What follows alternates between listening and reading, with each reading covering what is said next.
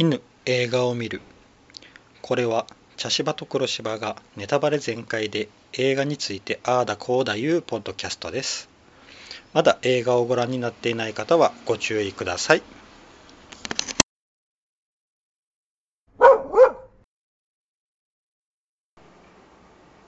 茶芝です。黒芝です。はい。今回はこの世界のさらにいくつもの片隅にはい。です。はい。いやーうん。辛かったうん、辛かった。ううんん。戦争はダメね。そうそうですね、うん。うんみんなを悲しくさせる。うん、うん。あのうん、一度あのこの世界の片隅にうんの方は見ているんですが、うんはい。さらに約1時間ぐらい付け足した分かな。そうですね。ううん。ん。うん。うん。で黒柴さんはもう原作も読んでいると。そうですね。いうことで、うん。だいぶ前にですけど。僕は、うん。あの前のこの世界の片隅にを見たうん。形で改めて見たんやけど、はい。もう後半が辛くて辛くて。確かにね、うん。前半はね、まあ、戦争中とはいえ、ちょっと明るい感、じでね、うん、うんやったんやけど、うんだんだんご飯が粗食になっていくなとか。う、ん。ね。あのーね、うん。結構周りに起こっていることがどんどんどんどんひどくなっていくから、そうそうそうそう。すずさんがそのままでおっても周りの状況がどんどんどんどん、ううん。んでまあすずさんにもね大きなことが起こるし、まあ、実はお兄さんが亡くなったりとかね。うん。してるんだけどそのちょっとうん。まだ割合平和な時代、うん時期うんにも、うん。だけどその向こう側に起こっていることっていううのはね、ん。うん。うん。であうのーん。まあ僕がうん。見た感じではうん。この世界の片隅にとこの世界のさらにいくつもの片隅にはうん。やっぱうん。この人物、えーうん。人間関係をもっと深く、掘った感じでしたね。そうん、えー、とさんと周作さん、周作さん、林さん？うん、そう。あうん周作さんと林さんの関係とか、うんうん、そうそう。すずさんとあの水原うんの関係とか、うん。うん。うん。そうやな。あともうまあ確かにすずさんと周作さんの,、うん。あの夫婦関係うん。の分もとかな、そうそう、うん。なんかあのだって仲人したうん。おばさん、おじさん、おばさんのね、うん。うん。あの食卓の会話とかうん。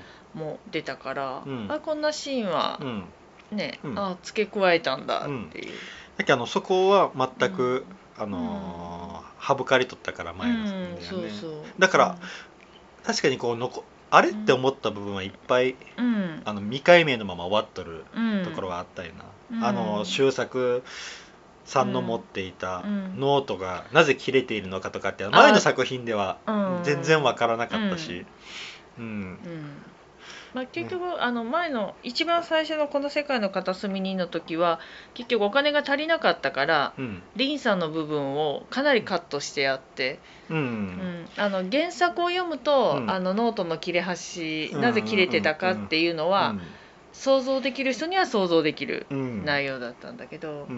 うん。そうやな、うん。あとはまあ合間合間のうん。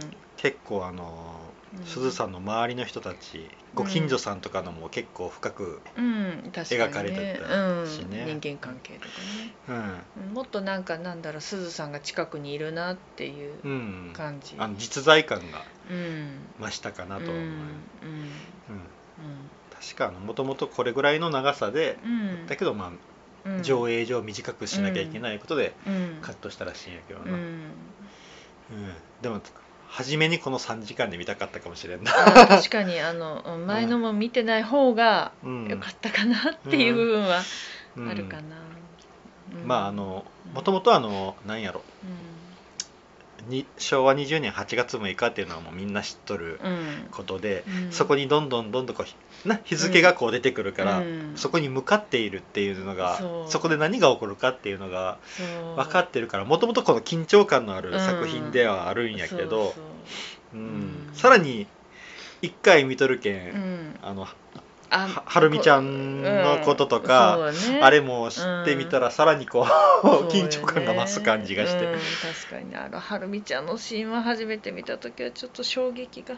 うん、あそこの描き方よね。まあちょっともう、うん。物語の始め飛ばしてもうね、うん中盤に入っちゃうけど。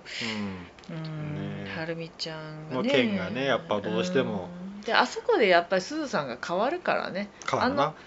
あのうん。はるみちゃんと一緒にあのね爆弾、被爆する前はうん。ちょっとやっぱりぼーっとしてるんようすずさんが。ううんん、なんか可愛げがあるというかね、うん。うんでもあの事件以降う、んもうなんかなんだろう強い女性にうん。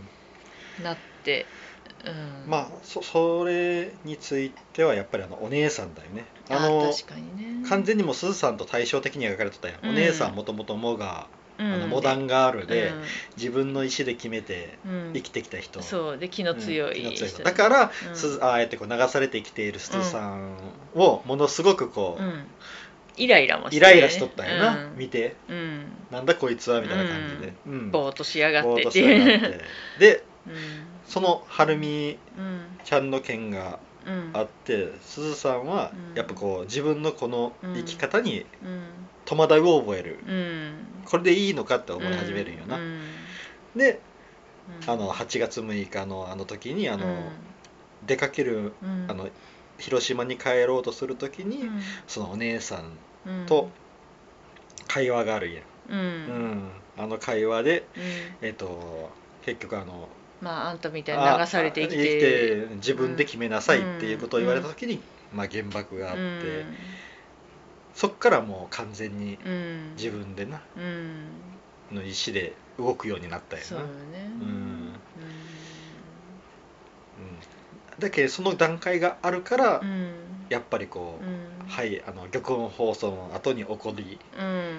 泣きうんっていうな、やはりこう今まで自分が我慢してきたこと、うん失ったものとかを考うんそうよね。ねえただって言われるままにうん政府がね、我慢しなさいって我慢したし、うん。こうしなさいって軍の方がねこうしなさいっていうかそれにちゃんと従ってきた挙句の果てに玉音放送で「はい戦争終わり。皆さん終わりました。ちゃんちゃん」みたいな。負け負けました。ってなったら、しね。さらにあの自分の存在意義でもある右手を失っとるわけやけんな、あれでも自分の絵を描くというあれも奪われて、うん。っていうね。そうね。うん。うん。なんだと思うね。ね。うん。であのちょっと今回の作品で思ったのがその以前あの前の「この世界の片隅に」の時はうん。うんでかな。の時はあのあの妹さんのお見舞いに行ってうん。帰りに、あの戦争孤児の子を連れて帰ってみたいな感じで終わってたかと思うんだけど、うん。うん。あの戦争が終わった後のうん。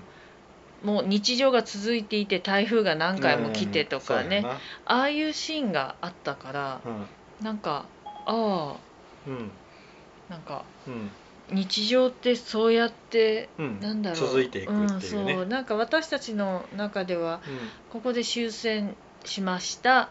でなんかなんだろうある意味区切り？そうエンそうジエンドみたいな感じで思ってたけど。僕らが教科書で見てって、想像うん。うん簡単な想像してるのはそこでもうん。はい終わりでもそこからこう、新しい時代がっていう感覚があったんやけどそうやっぱりそうじゃないんで当たり前なんだけど。当たり前なんやうんだって戦争が終わったからといってうん。人々の日常が終わるわけではなくって、そのまま続いていくわけで。そうそうご飯も食べなくちゃいけないし、うん。うん当然ねあうん。の台風も来るし雪も降るし、っうんていうそういうね、うん。なんだろう当たり前なんだけど、ちょっと今まで見てきた戦争映画とかとはうん。うん全然違うなって、そうやな。うん。でも本当にああいう人が日本も当然だけど世界中にいるんだなって、うん。うん。うん。そうじ地続きうん。なんだなっていう感じはするよね。そう。まうん。ちょっとあの一人ずつ行ってみようかな、うん。うん。まずあの最初。うんのあのー謎の化け物。ああ化け物は まあ化け物だよ、化け物だよね。まああのお兄さんかもっていうのはちょ最っと後の終わりかは見方ねなっとったけど、うん。あれはもう完全にもうすずさんの妄想なんかなとえ僕は思っとったんよ。あでもの想像力の、うんでもあそこででも周作と一回会うとるんよな。会うてる。人さらいに会うとるからそこで。うん。あの子供の時にね、うん。でそこで周作さんに会うとるからそこで周作さんがあの凛さんを指名してね、うん。お嫁にくださいってうん。家に行ってるわけだから。うん。うん、そうなんかな。あれがよくわからうんのよね、ん。まあああいうちょっとぼんやりとしたものがそうだな、うん。時々あるよね。うん。あの僕は僕の想像では、うん。あれはもうあの想像の世界で、うん。であの周作さん自身は、うん。多分町あのは橋の上でそういうことに関係なくただ見初めた、だけであの化け物に関しては、うん。周作さんの周作じゃないわすずさんの、うん。あのあの妹を喜ばせるためのあのもうあああ物語的。の物語的な中の妄想なんかなと思ったんあよな、あなるほどね。うん、だってあの中からこう叩いてうん。ねうん。おろ降りてでキャラメル渡してなんてね、ううんんただその中に現れた男の子、うん。いた一緒にいた男の子いうのがただうん。の、後のに周作さんにな結びついたうというだけでって思ったんやけどな、ん。でも周作さんがうん。ああそういうことか、ううん。まあうん。まあそこの解釈は人それぞれということで私はあの化け物本当にいて人さらいは本当にいて。ああ本当にさらわれとって。あ本当にさらわれてで逃げてた逃げた。逃げた。二人の子供が逃げた上手に。うん、っていう。それが相手やったらただそう周作だっただっっていう。てすずさんは名前書いてたから靴下に。うん、だからすずって名前がうん。裏のすずってうん。名前が分かったからうん。だから辿ってこれた。だっていうことな。のかな、うん。うんであの最後にできた時はなんかあの、うん。ワニがうん、あれは。もうお兄ちゃんであってほしいっていう望みだよね結局。うん。お兄さんはあんまり出てこなかったけどちっちゃい頃しかね。うん。もう大人にすずさんがお嫁に行く時には、うんもうね戦争に行って行って軍軍に入ってるからいないんですって、う。ん。でその後もう次はね白いうん。箱だったから、うん。あのお兄ちゃんもなんやろ、うん、あのーかわいそうだよねと思ったなやっぱ、うん。だけあの結局あのちっちゃい頃の、うん。すずさんにとってはあのちっちゃい頃のあの、怖いお兄ちゃん。怖いお兄ちゃんでしかうん。うん。思い出が残っていない、うん。だからあの後にな、うん。あのお兄さんが亡くなったことをうん。ちょっと嬉しく思っている自分は歪んでいるっていう、うん。そういうだって人ってね、うん。そんな変わっていくけんうん。な、その成長したうん。って頼りになるお兄ちゃんを見れなかったっていう、うん。それもな帰ってきた時は石ただちっちゃい石1個だけっていうねまうん。あ、よくうん。遺体が見つからなかった時はそ,、のそばにある石をっていう話があるけんな、うん。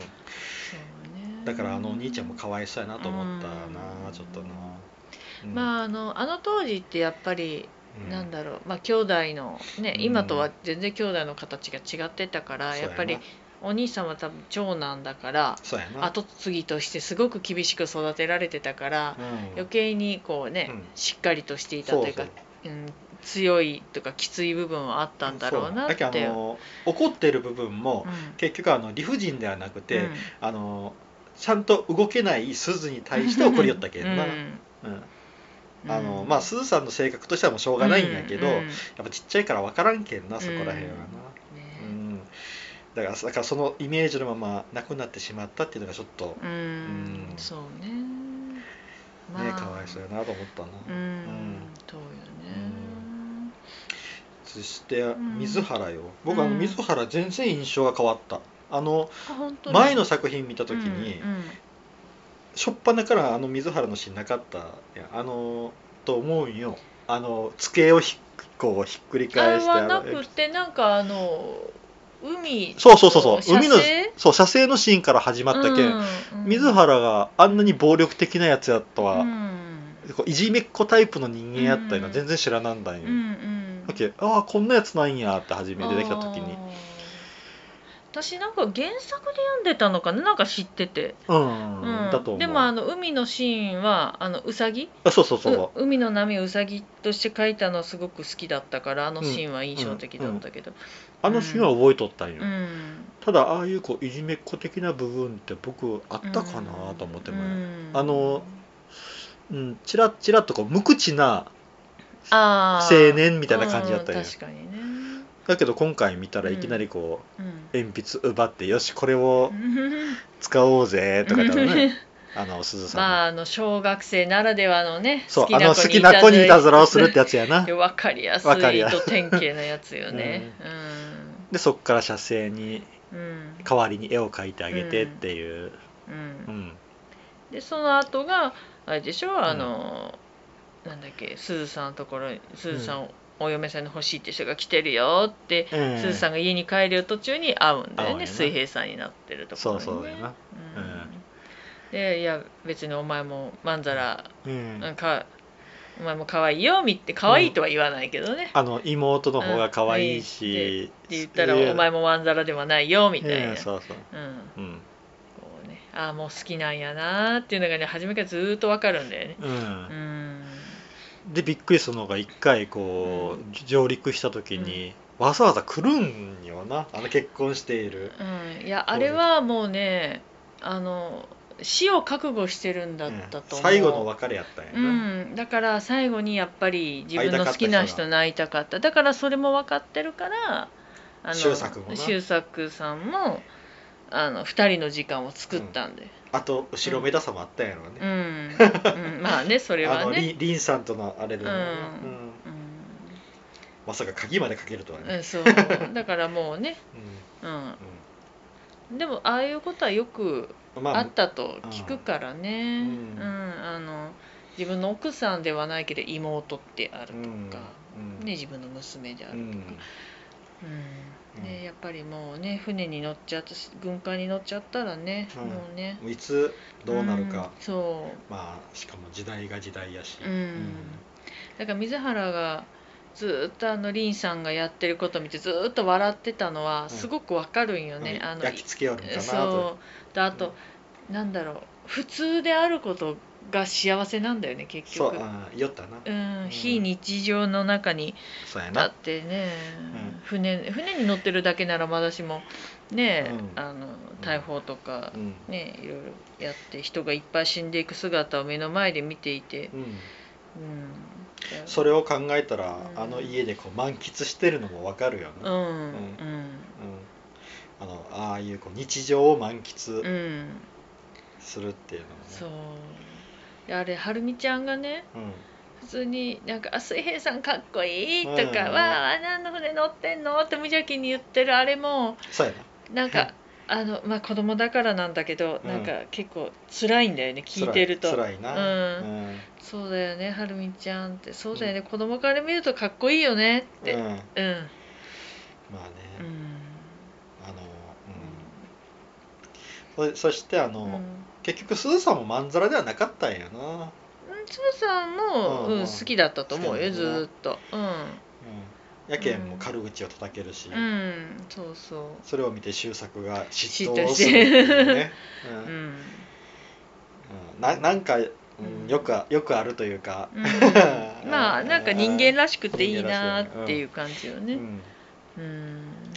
でラストにあの水原が出てくるやん。あのあえー、と沈没沈没というか、まあ、ちょっと沈みかけている青葉、うん、うん見て、うん。うん。でもちょっとすがすがしい顔してたよね、うん。あれはうん、実在しとった。それとあれは実在だと私は嘘。僕あれはもうすずさんのも想像やと想像やと思ってあそこで心のけりがついた。多分あの青葉はうんあったんやろうけど、うん。その前におる、うん。あのー水原？み水原はうん。多分あのーすずさんのうん。区切り、心の区切り。なるほどね。かなと、うん。うん。生きてるか死んでるかは分からない。まあね。っていう。うん。うん。そうだよね。だからもう笑顔で。うん。俺を思い出す時は笑顔で、うん。やけあのあの時にあの荷車を引いてたのが、あの息子ああ亡くしたた、うん、近所のおばさんやったよね。ああのじね、うん。あのかい実は息子さんがうん原爆の後広島から帰ってきて、うん。息子さんが家までたどり着いてるのに気づかなかったっていう。その人を励ます時にうん。励ましながら歩んでいる時やったから、うん。その話しながら自分の中にうん水原の、うんうんそうね死を受け入れたというか区切りをつけたというか、うんうんかなと思った、うんうんうんうん。彼もだってまだ21ぐらい、うん、うん、それぐらい。もうあの時はたくさんの人がうん。ね若くして亡くなっているから。ううん。ん。うん。そうやうんでつそして誰行こうかな。北条家の人々、うん、あのうん僕あのお父さんで一個すごくうんあの印象に残ったしシーンがあって、うん。それがあの敵うん。のね空襲が来た時に、はいはい。うん、俺らにとってはうん。悪夢でも、うん。彼らにとっては夢のうん。あの夢の、うん。なんか言ってたね。ううん。んまあ飼ってるからうんね夢の時間ななんだろうなっていうのが、うんすごくあのあの人機関士だから、ううん。んうん。あとあのこうすずさんとはるみちゃんをうん。かばってる時にも、うん。敵機に、うんと自分らのこのん。日本軍のうん違いを。機の近い違いをな、うん。何馬力何馬力っていうのをうん。ここまで上げることができたんだって。うん。いうのが、まあもう根っからの機関士なんやなって思ってな、うんそうよね。うん。あの、うん。俺らにとっては悪夢でも相うん相手にとっては夢の実現なんだろうなっていうのは、うん。もう完全に自分らが作ったうん。そういう戦闘機とかがうん。相手を蹴散らすっていう、ね、うん。うんそうね。散らしてほしいっていう願望がめちゃくちゃ現れとるなと思ってな、うんそうよね。まあでも結局そのために作ってるわけそうだからね。そうそうそうそう、ん。だって二十何年って言ったもんな、うんそう。うん。うん。そうあだね。のそこで作り続けていたっていうね、うん。うんあのある意味ゾッとする言葉ではあるけれど、うん。でも多分あの人にとってはそれがうん。願いでもあったっていうね、うん。うん。なかなかすごいなと思ったな、そうようねうん。うん。うん。でであのお母さん義理のお母さんが、足が悪いんやな、うん、足が悪くて。であのお母さんがなんか言ってたよね。もう何年か前に、うんその軍の方の仕事もなくなってお父さんが一回首を切られてうん。た時にはもうすごく貧しくって、うん。もうどうなることやらと思ったけどあの頃の方がうん。が夢のようねっていうセリリフが私はそのセリフが結構残っててフ、そうよねってその仕事がない時の方が今よりか絶対幸せだよなと思って、うん。まだ大変よね大変よねって夜の時の方がまだ良かったって、そうそうそう。本当に大変になってしまった。から、うん。ねでその時ちょっと遠くであの「万歳万歳」ってやってるからね。うん、うん。うん。何も万歳じゃないよねあれね、ああれがその原爆だと帰ってきた息子があではねあれはまた違うシーンがあったけどうんあのお母さんがずっとうん。あのでもなんやかんや言いながらずっと働きよるんよな、あのあ人。そうそう。あの瓶の中でこう、うん、ああそう、うん米がなんかついてね、あのなんだろうスーさんが良かったのはうん。結局義理のご両親がめちゃめちゃいい人なんよね。あの義理のお姉さんはうん。ちょっとね、うん。あのきついから、うん。リンさんと合わないなって思う部分もあったけど、うん。あのお父さんとお母さんがめちゃめちゃいい人で、そうん、まあリンさんはこういう人だからってこううん。おおらかに受け入れてるあの様がね、うん。いいよね。うんうんでリンさんもああいう性格だからうん。やってきた部分はあって、まあね。うまく噛み合っとったんだうん、よそうな。って思うよな、ね。ちょっと抜けてるところもね、うん。くてね。でお姉さんよな。あの、うん、うん、お姉さんかわいそうなんよね。そうなんよな。あの人はもうきついけど憎めんのよな、うんそうそう。あの、いい人だよとても、うん。うんで結局ね好きな人と結婚して子供2人設けたのにご主人うんが病死したんやな。亡くなって、うん。で子供上の子は男の子だから跡取りだからってで旦那さんのご両親に取られて、そうそう。ではるみちゃんだけ連れて。そう帰ってきて。う、ん。ね、そしたらまあ残念ながらはるみちゃんもね、うん。この戦争の被害に遭ってしまって。うん。うん。あの一回帰ってきて、うん。でまた戻ったやろ。うん。なうん。あのなんかあの時でこう海を見てはってこうん。うなんかこうな。多分息子でしょ息子やっぱり。そうやっぱ、ううん。んあれね息子の乗っ取った船かなんかががとにかくうん。あのー息子のうん。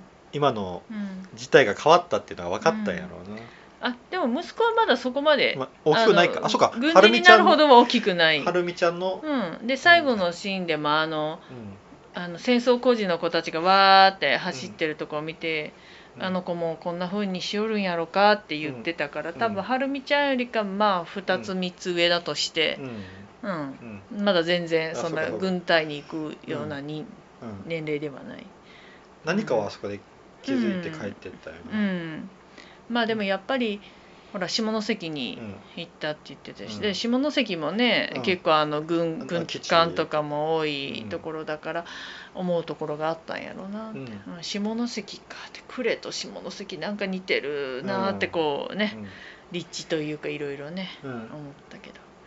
ううん。んで結局な本当なくしてうん。しまっうん夫もね、うん。いあの娘も亡くして、うん。息子は向こうの家に取られてっていうね、うんそう、ん。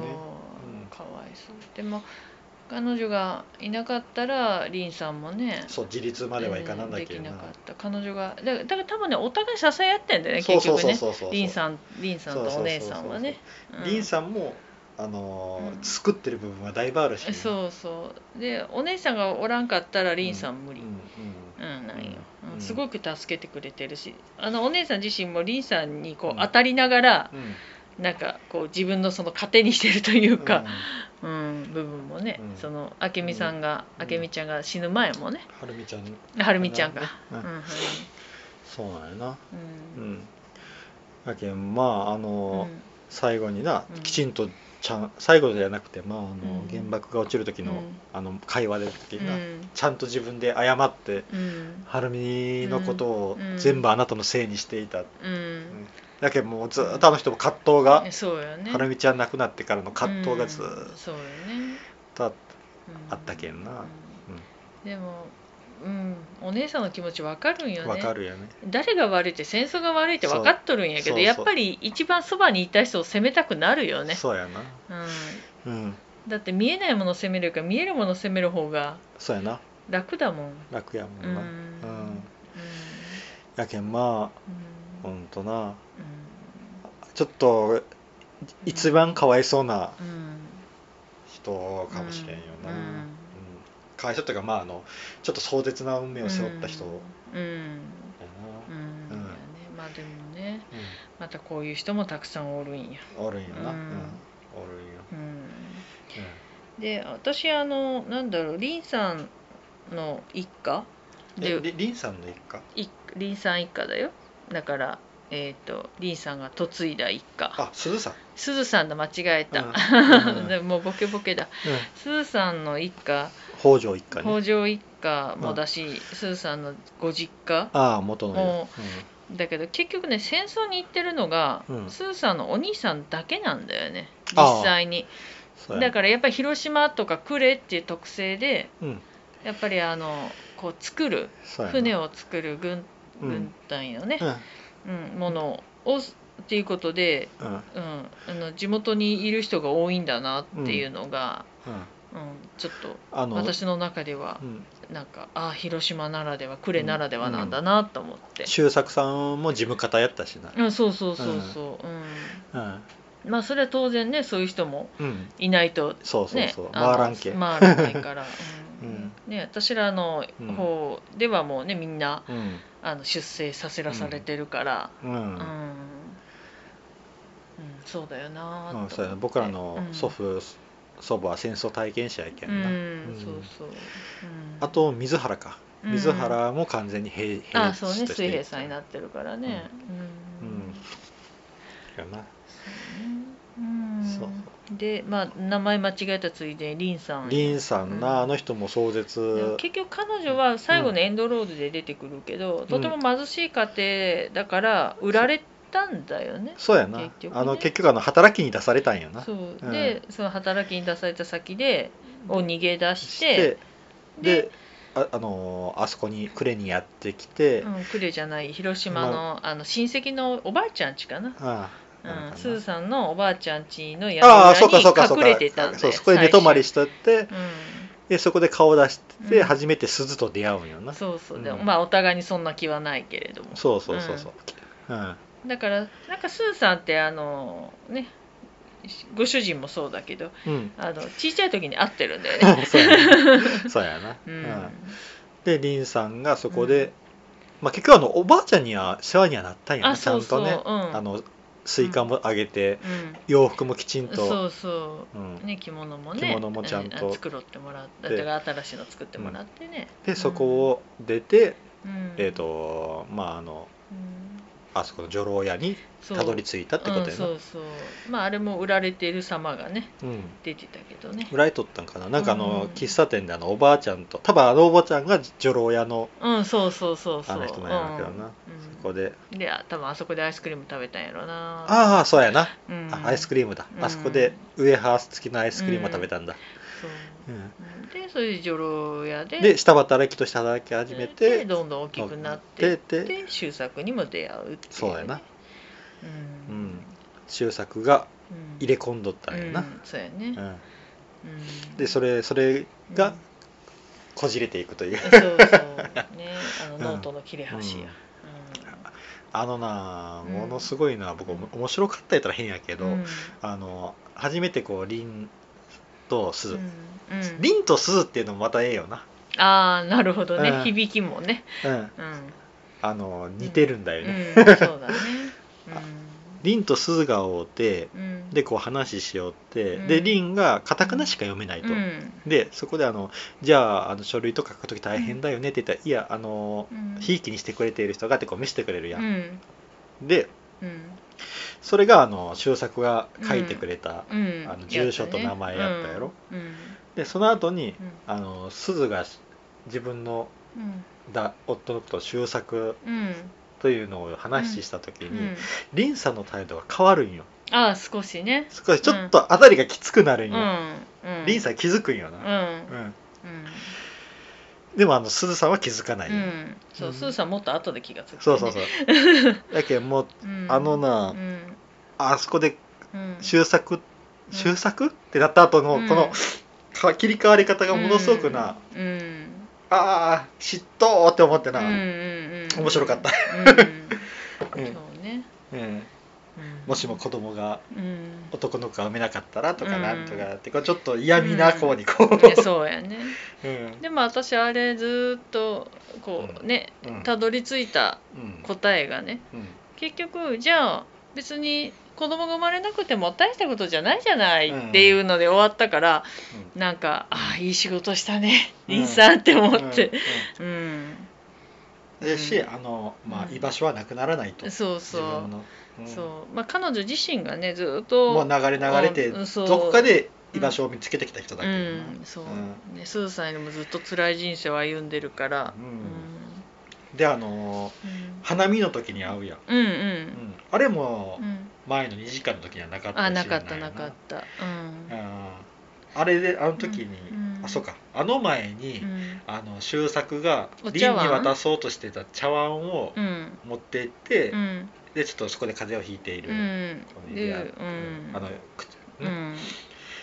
でうん。その後にうん。あの花見で出出会う。うん。でうん。あの時に木の上に登って、うん。で「すずさんも登ってきなさい」って言って、うん。そこでこうあの、パッとこう登ってきてう、ん。であのお茶碗の話をした時に、凛さんがもう向こうを向いたまま、わざとに期間振りしちゃったよね多分うん。あそこでこうう、負けを認めたというかああ、もう周作さんはうん。この人は周作さんのちゃんとした奥さんなんだというかうん。ななんかなでもだってその前にリンさんが全然話聞いてなかったじゃん。うん。し あのち茶碗あスーさんだ。あスーさんが全然話を聞いてないかうんら、だからなんかもうまた聞いてないっていうのが何回か繰り返されたから、うん。リンさんがあれをやった。あ僕はあそこでの,、あのすずさんが茶碗を持ってったってすごいことやん。まあね。あの、うん。だってあの自分の夫の、うん、あの元カノがに。元カノの うん。にうん。買ってあげた茶碗をうん現嫁が持っていくんうんで、うん、そんなことってできるしうんことではないじゃん、うんうんだからそれをされたことで、うん。僕はあのリンさんはうん。一種あのなんやろこう区切りがついた、うんうんうんやけん僕はあそこでこう茶碗の話が出た時ずっと向こうを向いて、あれしとった時に、うん。結構あのなんやろ気持ちの整理をしとったんかなと思ってな、僕はあそこで区切りをつけたというかあのあもう勝てないなって思ったんかなと思ってうん。なやけんこう降りた後に周作と出会出会うでもただ頭下げるだけだそうそうそう、おあもう何も話をせず。うんお元気そうでぐらいでええお互いにね。ねうん。普通の挨拶をしてってういうね、ん僕はあそこで結構一個の区切りがついたんかなってちょっと思ったんようん。な、多分私はねあの前から区切りついてると思うリンさんはああうん。もう前の段階で。うんもっと早い段階で。うん。だってああいう人生だから彼女は。うん。うん。だあのわりかし男の人はねそういうロマンチストに考えたがるんだけどもうねあーあれはただ単にあのリンさんがうん。その前リンさんがぐじぐじしてたじゃないずっと。あここで周作さんと会っちゃったらどうしよう。と2何回や人が泣いてどうのこうのとかって考えて人の話全然聞いてないからそれをただ単にやり返しただけ、うん。うん。だと思う そこは深読みしすぎかなって。う。ああ面白いな。うん。うん。うん。うんまああのリンさんもな。だけん僕あの、うん。えっ、と白ご飯食べる時に、うん。みんなであの、うん。終戦後。あはいはい右手が頭の上に乗ったよ、うんうん。さんの僕あれ、うリンさんの手かなと思ったんよね。ああなるほどね、うん。うん、まああれは誰の手ね。誰の手かはあれやけど僕はやっぱりリンさんやなとうん思ったんよね、うんうんうんうん。やっぱ一心同体というかあの二まあね人って合わせ鏡みたいなうん存在、そうね。うん。でうん。うん。確かに。だけどあのラストのうんあの時に、うん。あのエンドロール？エンドの時にうん。あのまああの時は左手だけどなんか手がこう、うんリンさんの手が映うん。って、そこからこうん。うなんかこあー。ね二人の手がちょっと色違い。あー確かにね。ねうん。うん。手をつないでっていうのがあったよ、うん。うん。うん。そうだね。だけど手っていうのはものすごくうんまあねあのスーさんもねうんそうやな。自身が右手大一番大事な右手をね。ね右手を失ってるから。だけどもうあのうん。あの初め僕あれんすずさん自身の手かなと思、うん。右手かなと思ったけど、うん。なんかリンさんのような気がしたね今回見た時。ああーのリンさんの人生をさらにこう、うんそうまあね深く見た時にな、うん。と思ったよねわからないけど、まああの人うん。まあそこは想像にな、任せるってやつね。そうなんよな。想像なんよな。うん。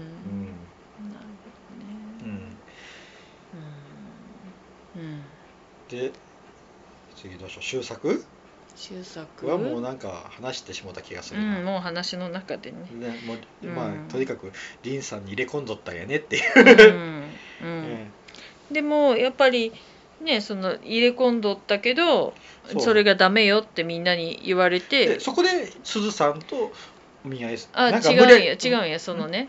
じゃあその浦野すずっていう人と結婚できるんやったら凛さんは諦めるって言ったんあーよっていうセリフがあったあのおじあーおじおば夫婦の会話で。あー、なるほど。うん、でそう探し出した。で頑張って探してなかなか見つかりませんでしたよって最初のシーンであったじゃない。そうかそうか。そこまでしてなぜ探すって思ったけど、誰でもいいじゃんって思よっぽど入れ込んどったよね、うでもやっぱりあの子供のなんだろううん。周作自身がやっぱりあの子供の時に出会ってたうん。凛さんのうん。ね、あれが、うん、印象に残っとったんやろ、うん。強かったんやろね。あのほくろとね、うんうん。ほくろとね。あの、運命なんかな。そうやろね。自分で手繰り寄せたっちゃ手繰り寄せたんやな、まあね。うん、うん。